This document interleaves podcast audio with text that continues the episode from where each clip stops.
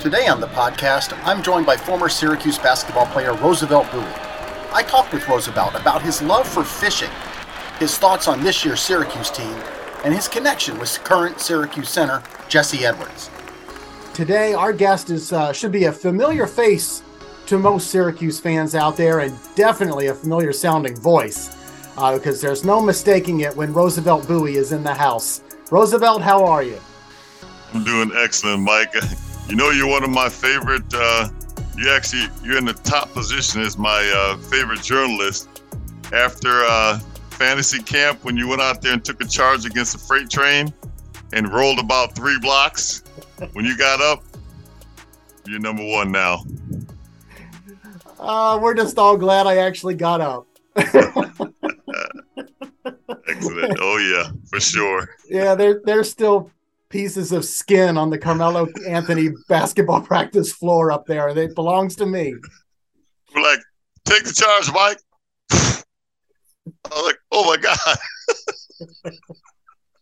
yeah, I, I know there was a bunch of former players acting as coaches and counselors at that camp who got a real kick out of the sports writer uh, taking part, and some of them had fun at, with me. Uh, Derrick, uh, Derrick Coleman had he he took some sick pleasure in in in killing me in practice.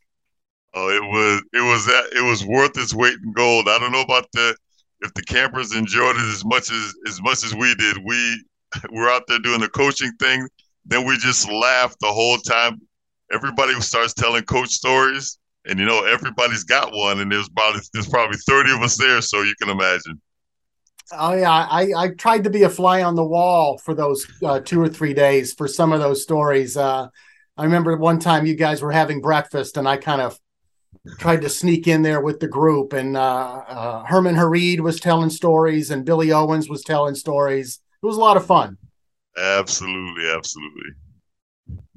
Well, you know, before we really get going here, I, I, know some folks will listen to this on various platforms, but some can actually watch it on YouTube, and they can't help but notice that the of your background there, it is the beautiful shores of Lake Ontario, and that's actually you live there. Actually, yes, actually, so you're actually looking west, and uh, that's actually the entrance to Bald Eagle Marina. It's about 300 yards from my house down there, but and I caught the lake flat as it never is. It's like twice a year it's that flat, and I took the picture and I used it for my background. It helps me to remember what's coming as soon as the weather gets warm again. Keep those memories alive. Um, now you like to fish those waters, right? You, you, uh, you're an avid fisherman. Yes, uh, a lot of people. I don't know if they know. I started playing basketball when I was 14. I started fishing when I was six, and I I never brag about my basketball ability, but uh, if there's fish in the water, I can get it out easily. So, what what fish do you go for during what uh, seasons of the year up there? Well, I'm uh I like panfish, so I like uh sunfish, but sunfish anybody can catch sunfish to like blue bluegill like that big. I like to go after the big ones. They're a lot smarter, they're a lot trickier, so you gotta gotta be a little craftier to get them.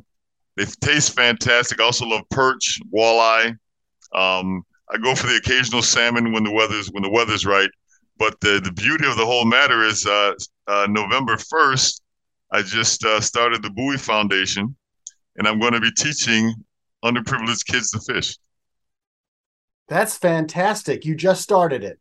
We just started. I did. So what I did first is I went out with a friend of mine, Guy Crump. He's a professional fisherman, and we started going out. And he introduced me to some people. I said, "You got to put together a program. Everybody has great ideas. You have to put it in writing." So it took me about a year and a half to put it down. So we kind of, to put it very, very plainly, um, we did like a college course. So fishing 101 is fishing with live bait from the shore. Fishing 201 is for those who don't like live bait, they can use artificial fishing from the shore. 301 is fishing as a passenger on a boat, learning how a little bit about the graphs, how to fish from, from a boat, be a passenger, uh, learn about safety on the water. And 401 is we teach how to launch the boat, drive the boat, read the graphs. and you can choose when you're on the boat. You can choose whichever you like, live bait or or artificial, and then the, the 501 class is you can either decide to be a professional fisherman and we'll point you down that, that road, or you can go back and become a mentor in the program. And the beauty of the whole thing is in the beginning, we try to work with groups of 20 to 25 kids. Um, I've talked to the Boys and Girls Club of Syracuse. I've talked to uh, YMCA in Medina. They're all excited about the program because we pick up um, those 25 kids, we split them up into four groups. And one day you'll be doing classroom work, learning about fishing and, and bait and how to do it properly. And one of the days I teach them how to go out and identify an older boat, a used boat, and we we we bring it back. You know, I've been I've had three boats donated to me. They're just they're, they're DV aluminum boats, 17, 18 foot, and then we take them apart and we fix them and we show them, you know, that you can make a nice boat out of it. And um, then I have my friend uh, Tom Ewing that does Ewing Ewing graphics. He does uh, the size of the Wegmans trucks, all the graphics on the side of the truck. Then he takes it and he gives me a he makes he prints out some fantastic vinyl and puts it on the sides of the boat. So we really upgrade these boats and uh, put the carpeting in and everything. And at the end of the and at the end of the program, that group gets the boat that they work on and they finish. Oh, that'll be wonderful. Uh, what a great experience from uh, basically soup to nuts, uh, the whole fishing experience. Now, tell me this. Who, who was the first person to put a fishing pole in your hands? Who taught you to fish? And it, it was my grandmother, Rose Henderson. My grandmother was uh, about five feet tall, and she was, I think she's half Cherokee, which uh, which I realize now because of all the home home remedies that we had to take growing up. Uh, yeah, she was the first to actually put put a rod in my hand, and I was as a as a child I was a little busy. I wasn't a bad kid, but I was always busy and doing things, and so I used to get you know they, uh, Roosevelt, what are you doing? So after after a while, so I went out with them one day fishing, and I started catching fish, and she said, "Oh, look what my baby did," and it was like a, she was praising me, and I was like, "Man, that's a whole lot better they're getting yelled at for doing something messed up. So then I started focusing on, I liked that, so I'd catch fish. And by the time I was nine years old, I'd get up in the morning before dawn, and I and I every and I was trusted to go out. I'd take my fishing pole and I'd my dog, and we'd go out, and I'd come back at the end of the day. I'd have a bucket full of fish to the point where she would go to church on Sunday and then trade, like because in the city they didn't. She went to church in the city.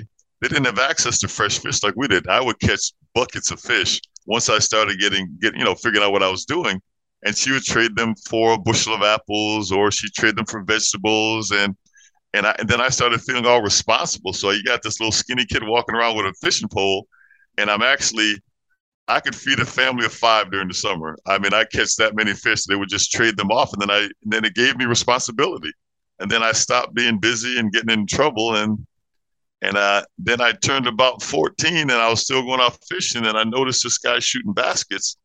And I walked by the gym. He made a basket. And I could have swore I heard, oh, and I stopped and I looked. And I then I got the first chance I got to go to the gym. I go in there and uh, I'm in there half an hour. I make two baskets. but when I made those two baskets, man, did that feel good. And at that point, I was lost. I started, you know, my focus was was uh, elsewhere. But uh, fishing has always been in the back of my mind. So I, what my fishing buddies are Guy Ruff, who played football at Syracuse, and Art Monk. We uh, we are. We, have this ongoing thing. We, we all swear that we're better fishermen than we ever were uh, athletes. First of all, um, I mean, there there are stories. About, uh, also, so when, uh, when I was at Syracuse, the football team, we were always hungry all the time, and Art and Brian Ishman lived always lived within sight of my back window because whenever I would go out fishing, I'd come back home. As soon as I turned the light on, they'd run down the hill, knock on the back window, come in and take out. You know, they're like, "Listen, we we can we're gonna have the the funniest things." We, so Art and Brian say, "Listen, we can cook fish. You know, we'll you bring the fish, and we'll bring we'll we'll, we'll have everything left to go with the fish." I was like, "Okay." So I I drop off. Oh, they had to be like 25 pound of fish. We had them all filleted out and everything. And I, so I go away, I get all dressed up, I come back. I get into their little apartment. Their little apartment was on Harrison, just uh, just before, uh, right at the end of uh, uh, what is it, the, the, the where the fraternity row is down there uh, by sure. the by the library. So they used to be in that that apartment right there. I get there, park my car, I come in. You know what we have for dinner? Just fish. Fish and Kool Aid.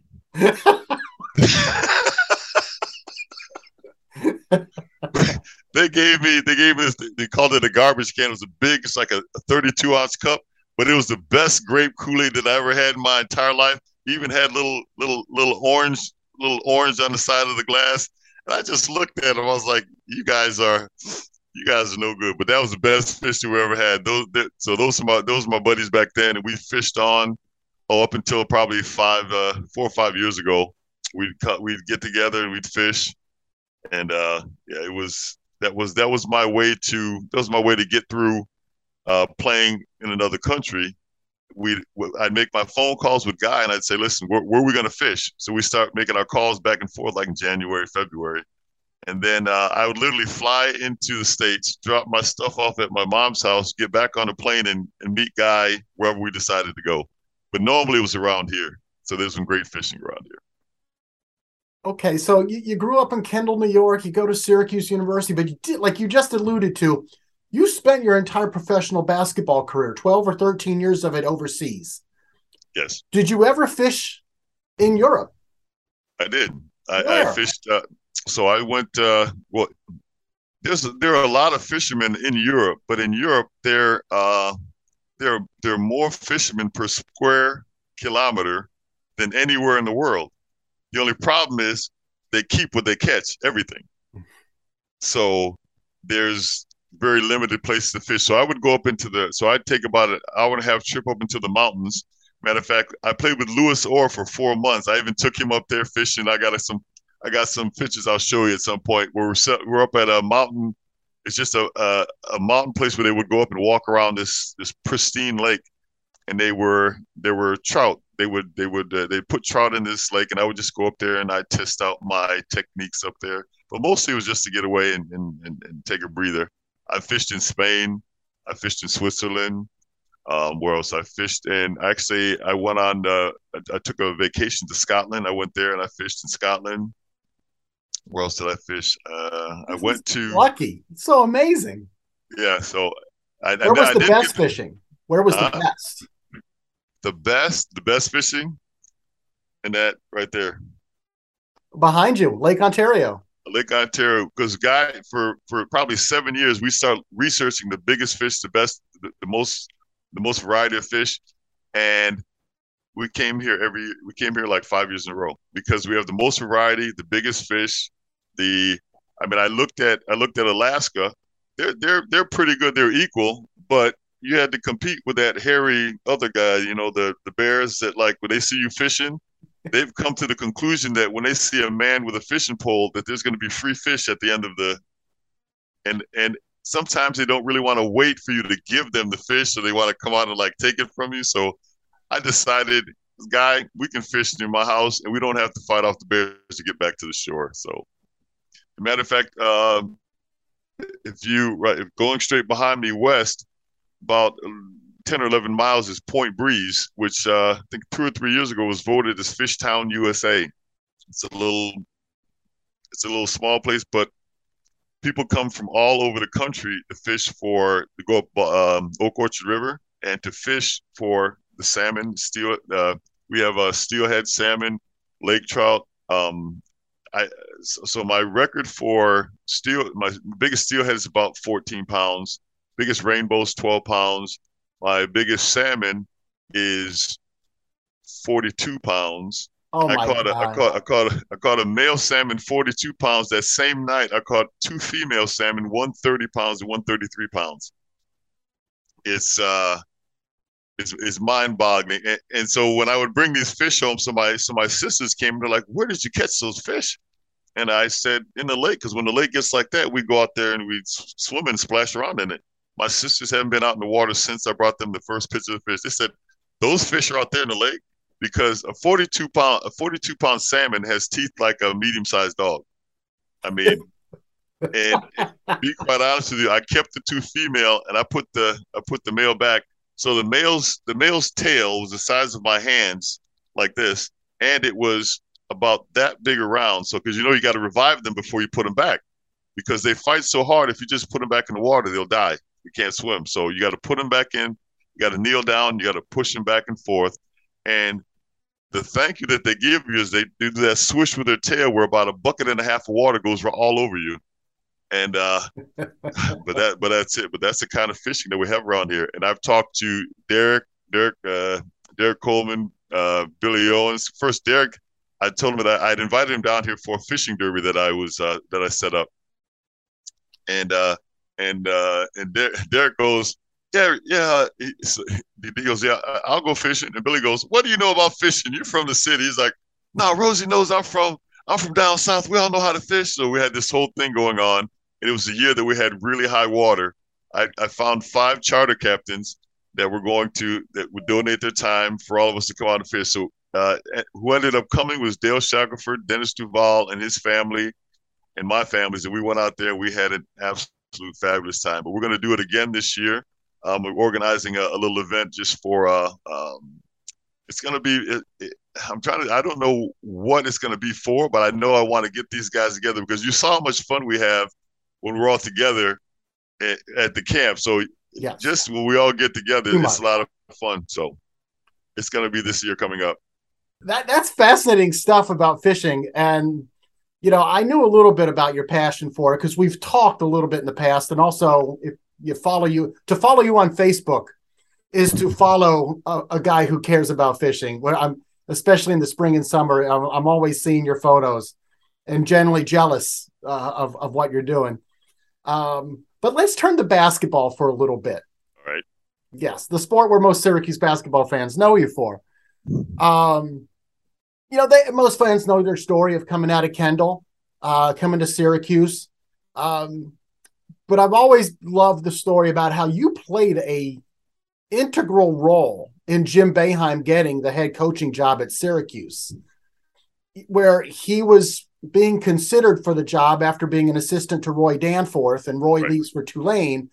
And as they're considering other folks too, Jim makes no bones about it to that committee that, listen, you get me, I'm getting Roosevelt Bouie. You don't take me. Did, were you very aware of what was going on there, of, of your role in that whole situation? No. No. What, no, I was. I knew. I knew nothing about. But I wanted. I was looking at St. Bonaventure and Syracuse. I didn't want to look at St. Bonaventure. I did. I never visited Syracuse, but I came to basketball camp here at, at Syracuse. And when I was at basketball camp, Coach Boeheim was like, he knew basketball. Like in five, 10 minutes, you could tell just talking to him. He knew, he knew, he really knew basketball. I was like, oh man. And I was looking for the character of the, um, of the coaches. So at a, at a young age, I knew that I wanted to have a coach that had similar characteristics to my dad. My dad was, I don't think I heard him say like 10 words in a row. And Coach Boeheim, when he was first coaching, he'd come in and he goes, uh, Rozier, um, rebound pretty good. Um, I like these block shots. Uh, and you're working on your offense. So just keep doing it. That that was my that was our talk after after before the season, after season. Like that was it. He would say, A, B, C, what we need you to do. Uh, and then next year, like to work on, you know, the defense is good. Work on your offense. You know, learn, keep plugging that middle. I was like, okay, I leave. That's what I work on. I said, what easier? So those are the things that, that he said. So I see him at camp. He comes in one day. He's got on a polo and some plaid colored shorts, and evidently just came back from golfing. And he was had on a pair of fifty dollar Converse leather Converse. They just made the Converse into leather, the Chuck Taylors. And he comes walking into the gym, and I look at him. He's got those little short socks, and he's walking on the back of these shoes. They're like slippers. And he walk he walks in. I was like, man, that dude's laid back. I could do that. That's something my dad would do. you know, it, it, it was you know it, it, and my and back then, Coach Boeheim never yelled. He would he'd tell us what he wanted to do. He'd say it, well, not not at us. He would yell at the refs and everything, but he would never yell at us. Like my, my dad, my dad was like, he'd say, "Hey, this is what I need you to do, plain and simple." There was no discussion. That, uh, so that's what I was. That's what I was looking for. That that type of personality, because I knew that at a young age that if I went with a coach that yelled and screamed a lot, it's not something that I'm used to. I know I, I my parents raised me right, but I don't. That bad day when I get up in the morning, stub my toe, and I go to practice, and that coach is a Bobby Knight type coach is ah, man.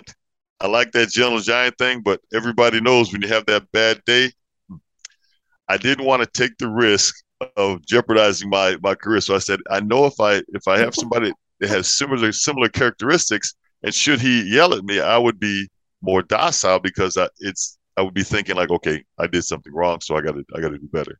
So that was my whole thinking. And then I came. Uh, it makes me seem like a genius when I pick my coaches. But so I go down to. I'm looking at St. Bonaventure, Syracuse. They they have similar type players, but the key was they didn't have a center.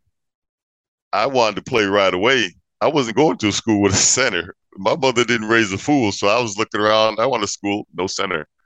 And uh, and, I, and so I sit down with Coach Reynolds, who's my high school coach, and I say to him, uh, you know, I, I really like Syracuse, but you know, Coach Reynolds is, uh, I mean, uh, Coach Coach is not the head coach. Now, Coach Danforth was I, no, I had no problem with Coach Danforth, except I was a country boy. Every time I saw him, he had on a three piece suit, a Brylcreem comb over, and uh, a fast talker. And, and I, so in my mind, I just it reminded me of a city slicker. Now, mind you, he'd never done or said anything to me. It was my, my first, was, that was just my impression. And then when I see Coach Boeheim was like slow talking, hey, you know, I was like, okay, that, that's good. But I said, but darn, he's not the head coach. So, and I said this to my coach Reynolds. I said, you know, that's going to be a tough choice for me. And I, I came to school one day, I think it was a Wednesday, and Coach Reynolds was at the, I got off the bus. Coach Reynolds was standing with the newspaper. And he said, I walked in the door. He goes, Your buddy's the head coach of Syracuse University. We walked right through the school.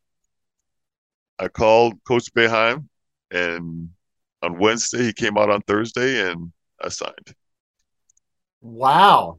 But I knew nothing about the whole. I found out about that ordeal because I was golfing with Steve Shaw, who was on the board at that time, and he said, "Man, Coach Boeheim walked in here and he said he was going to do this, and if you don't, and if you don't come with me, I'm going to go to Rochester and I'm going to take them there. I was like, I was like, really? But I, I kept thinking that possibly he may have he may have had a conversation with, with my coach and I, and understood that I I really wanted to go there if he was if he was the head coach, but he, he wasn't. I'm beginning to think that they may have had a little chit chat because as soon as I got off the bus, he's standing there with a paper we walked straight through the school into the basketball office, and we called down here at Syracuse, and uh, and it was all over. It made me look like I was like a genius for waiting and picking the rights. Yeah, it was just that simple. Well, and then from there, you got exactly what you wanted out of the deal. You started right away. You were the you were the center coming in as a freshman. You played four years, over fifteen hundred career points, almost one thousand rebounds and over yeah. 300 block shots. You're still number two on the all-time list for block shots behind uh, Etan Thomas. You know when I found out that I was, you know when I found out I was number that I was number two. Okay. I, I found I found out that I was number one when Etan broke the record. because I'd been out of the country for 16 years, and I came back home, and they're like, "Oh, this guy," uh, and then I, I liked the way Etan played and everything. Is like, I broke your shot block record. I was like, what, what record? the last thing that I knew about a shot block record, I think I had the, the, the single season. My freshman year, I had a lot of block shots, but I noticed the next year, guy, I would I would catch guys. I get up there and they would jump up with the ball and come down with it in their hands and tell me, "You're not blocking my shot." And just get to traveling and hand it to the ref. I'm like, well, what does that count as a, as a that should count as a block? but yeah, it was. uh it was and it, the, reason the, the, you'll never guess why I started blocking shots because I didn't I didn't really block a lot of shots when I was in high school. Uh, so I, sophomore junior year, I didn't really block a lot of shots. If you you know if you got if you came right at me, I would, but I didn't really look for it. I came home. My mother. I came home after the game that she watched, and uh, the other team had this uh, really, really quick guard, and he would come to the basket, and he was, you know, and he'd put those shots up there. And my mother just, she came in when I walked in, so I put my bag down, and she goes, "Baby, it seems to me when those little guys come to the basket and they throw the ball up, that you could just put your hand up and just bat it away." And I and I stopped, and I thought, I was like, "Yeah, I could do that." And and you then, were really new to the game, weren't you? I, listen, I, I played it because my cousins all my cousins were playing. My my cousin Aaron is in the, the Robert Swinson Hall of Fame, six four center. He could put a coin on the top of the backboard. He was a freak of nature. He was a uh, also the goalie for the soccer team. And then my cousin Nate, who at six six, they say they they people say they had a 38 inch vertical. I want to explain one thing to you. I came back home one year from from Italy, and we played against the WDKX All Stars, which were some guys in the city of Rochester. We were playing at the North Street Center, so I got in a little late, and there was Emmanuel Bouie, Nate Bouie, Aaron Bouie, myself, and one of my friends, I believe Ronnie Betts. So so I got there. I said, "Listen, I can't play. I've got to stretch." So Nate goes, "I'll go in. You, you know, you stretch." So I'm sitting under the far basket, and I'm I'm just stretching. So uh, Nate is six six. He has his herky jerky handle, but he could really handle the ball. But he was playing as a six two guy. So I'm looking down there. This six two guy picks him. He's going, he's going north. The guy picks him. He's going south, separate directions. The guy gets to half court, slows down, and looks over his shoulder, and Nate starts running, starts coming at him. Nate was a soccer player also. He reminded me so much of Randy Smith's build. He comes down, guy gets right to the basket, and he tries to throw one of those teardrop shots. So he just looks over his shoulder, waits for him, throws the ball up, and Nate runs down, and he's running as fast as he can. He throws the shot up. Nate jumps up and blocks the ball back to half court. Okay, you know how crazy that how hard he blocks the ball back to half. He, so he catches the ball. He was he was so hot. He so he catches the ball, he turns, he blocks it back to half court. He ducks down, hits his shoulder blade on the on the on the, the bottom of the backboard. Hits hits the backboard, the backboard shaking, and but he's still going. He lands 15 feet out of bounds, does the Ali shuffle and runs back up the court. And I went, I was like, dude, I could read Nike under your feet when you went past. so, so, those are the guys that I was playing with, and and we, you know, uh, Aaron Aaron was a, a big factor. He's a big per. He said nobody nobody ever outworked him. He's a six four center. So in my child's mind at age fourteen, I said, huh, if if I can work as hard as he as, as he does, I'm seven feet tall. I should be a better player. That was my child psychology. And oh, by the way, I am seven feet tall. But back in the day, it wasn't cool to be seven feet. If you said seven foot, you're like Lurch, a big thing, big, you know. so I always said that I was. So my actual height is six eleven and three quarters barefoot. But thanks to Nike Air, I'm over seven feet tall because nobody plays ball barefoot. At least I don't. Not my family but that's how it all that's all how it all got started. That's how I got introduced to the game of basketball. We were so competitive, Mike. We used to walking down the street. So my cousin six six, he had the incredible vertical. My vertical was probably 37, 38 inches, but I can reach nine feet three inches flat footed. I've got a seven foot six inch wingspan. God. But we used to do stuff like we, you know, the, the old cars, the hood of an old Cadillac. We'd be walking down the road, and my cousin would go, he'd go, uh, I bet you can't jump over that. And I was like, you, I said, if you do it, I'll do it. We'd stand next to the car, about this far away from the car, feet together, because it didn't count if you got a step. You had to stand with your feet together and just jump up, over, and put your feet down and land on the other side of the car. Mike, if we, it, he would, so he did it, I do it if we just hit our heel on the car, we'd face plant in the street. We would have never heard of either one of us. That's a, that's the stuff that we used to do. So walking down the hall in the school in Kendall, the ceilings are nine feet tall, and they have the drop ceilings. Yeah, with the big, with the big things on there. What we used to do in classroom between classes, he would jump up and push a tile out, and I would with his head, and I would jump up and put it back with mine. That so everything was everything was a everything was a competition, you know. And our teachers, you know, they were the greatest thing about Kendall was our so the district principal and the principal lived three houses from the school. My my, my math, the math teacher lived uh, down the street. Um, I mean, everybody knew us, and everybody also knew my mother. When we uh, first came to school, my mother brought me in, all five foot three and a half inches, 118 pounds. She brought us in, and she told it because I transferred from. I, I used to live in Holley until I was age 13 they sold the house that we were in, we were renting. So I had to move. So I moved basically six miles away to Kendall. So when we so when I came to Kendall, now the people in Holley are still angry. They, they said that I left. I was like, no, the guy sold the house that we were in, so I had to leave. so when I come to school, so normally at age 13, you think it's kind of crazy to to to move and you'd be all traumatized. But my I had like 15 cousins that lived in Kendall, that I would see like once a year or once every two years, all of a sudden I'm seeing them every day. So I come in here and I see, I, so I see my cousins in my, uh, so they, so they walked up to me like, Hey, what's happening? And I was like, uh, I'm fine. How are you? they're like, why do you talk so funny? I'm like, pardon? and I was like, so what happened with my grandmother? She said, there will be no slang spoken in my house. So we spoke precise English. She said, uh, and I'll never forget there it was uh, Martin Luther King's birthday was not a holiday, national holiday yet. So I'm on the I'm on the bus and there was probably a grand total of six black kids that went to school in Holley.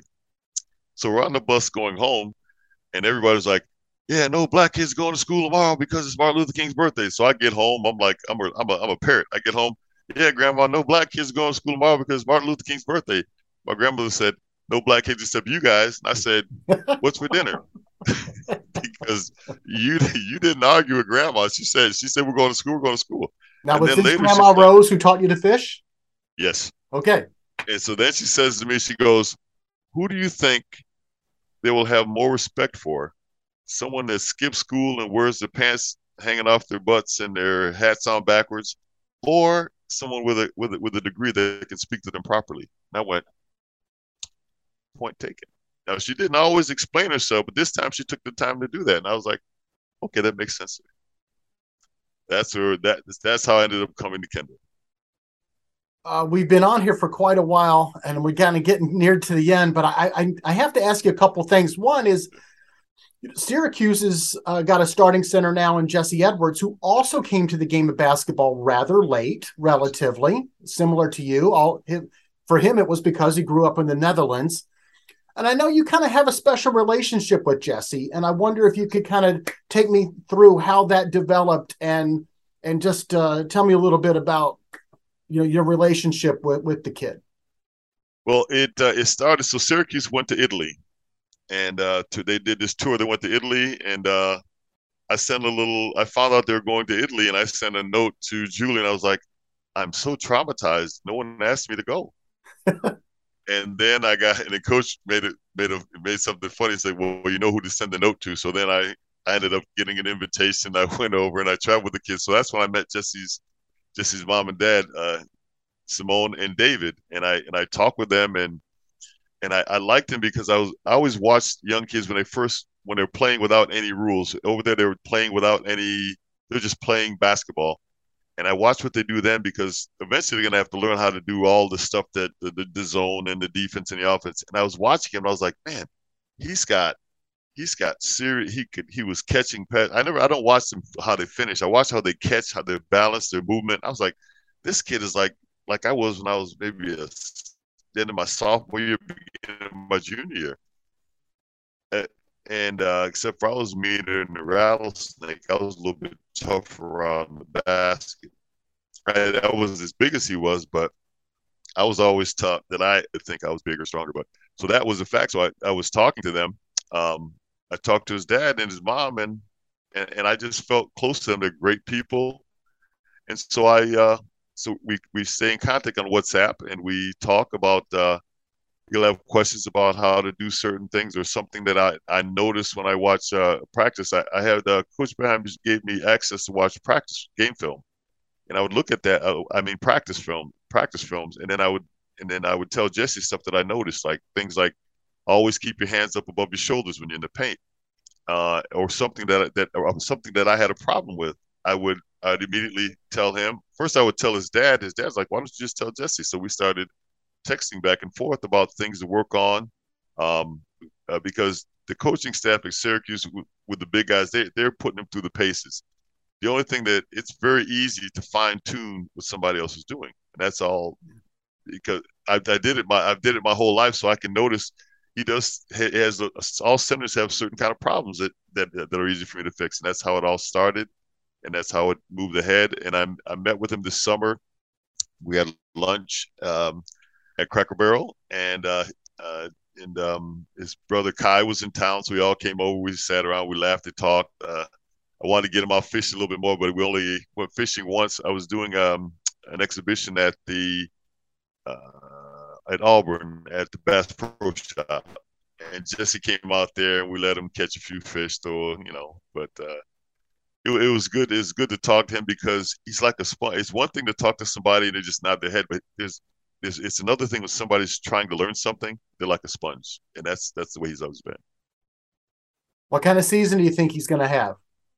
Listen, I think Jesse will have the kind of season. See, it, it's kind of funny because when, when I talked to him, I was like, "It's you've got to work hard."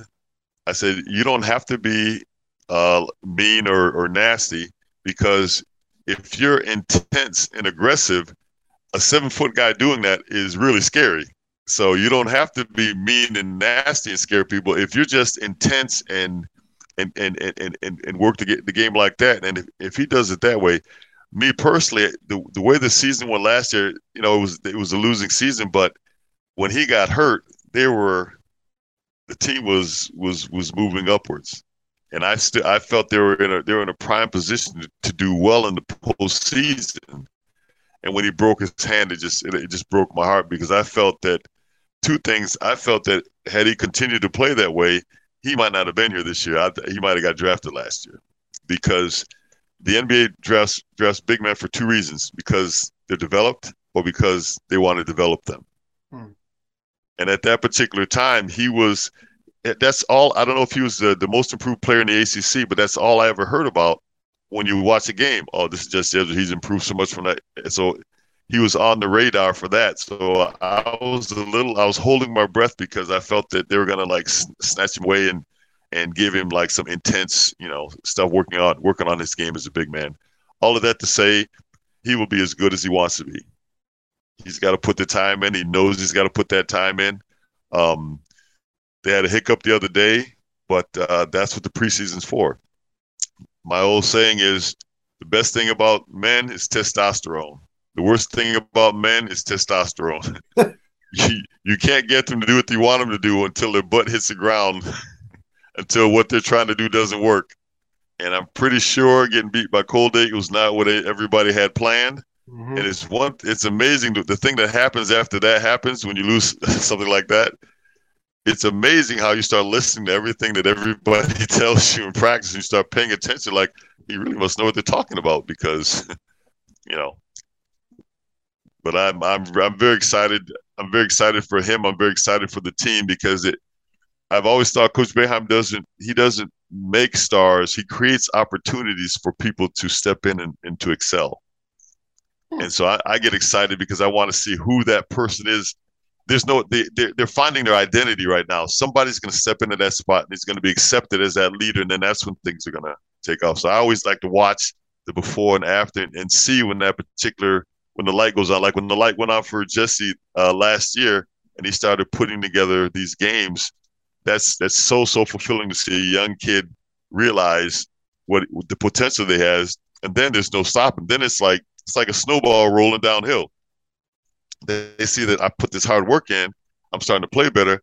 If I work harder, I'll start playing better. So it's uh, and it's just exciting for me because it's something that I witnessed, I went through, and that I did, and uh, so I'm I'm really excited to see how and how the team has got to figure out how to play together with him because with him, an inside outside game, without an inside outside game, you're shooting 30 footers. With an inside, if you just let the big man touch the ball, everybody, whether it's a good big man or not, watch what happens when you pass the ball to the center. Everybody, like, it's like a magnet. And with the shooters, and it, we have one guy that can shoot from 35 feet. You have probably four guys that can shoot from 20 feet. And that's what happens. They suck them all in. He takes it and he can pass the ball. He will pass it out. I mean, I uh, Bill Shackleford would tell you that I never passed the ball, but I do remember I had three assists my senior year. Three. but, but the story behind that is this: I said, I said to them, I said, listen, I don't mind if you shoot. If you're going to shoot, let me know so I can go on the opposite side to rebound.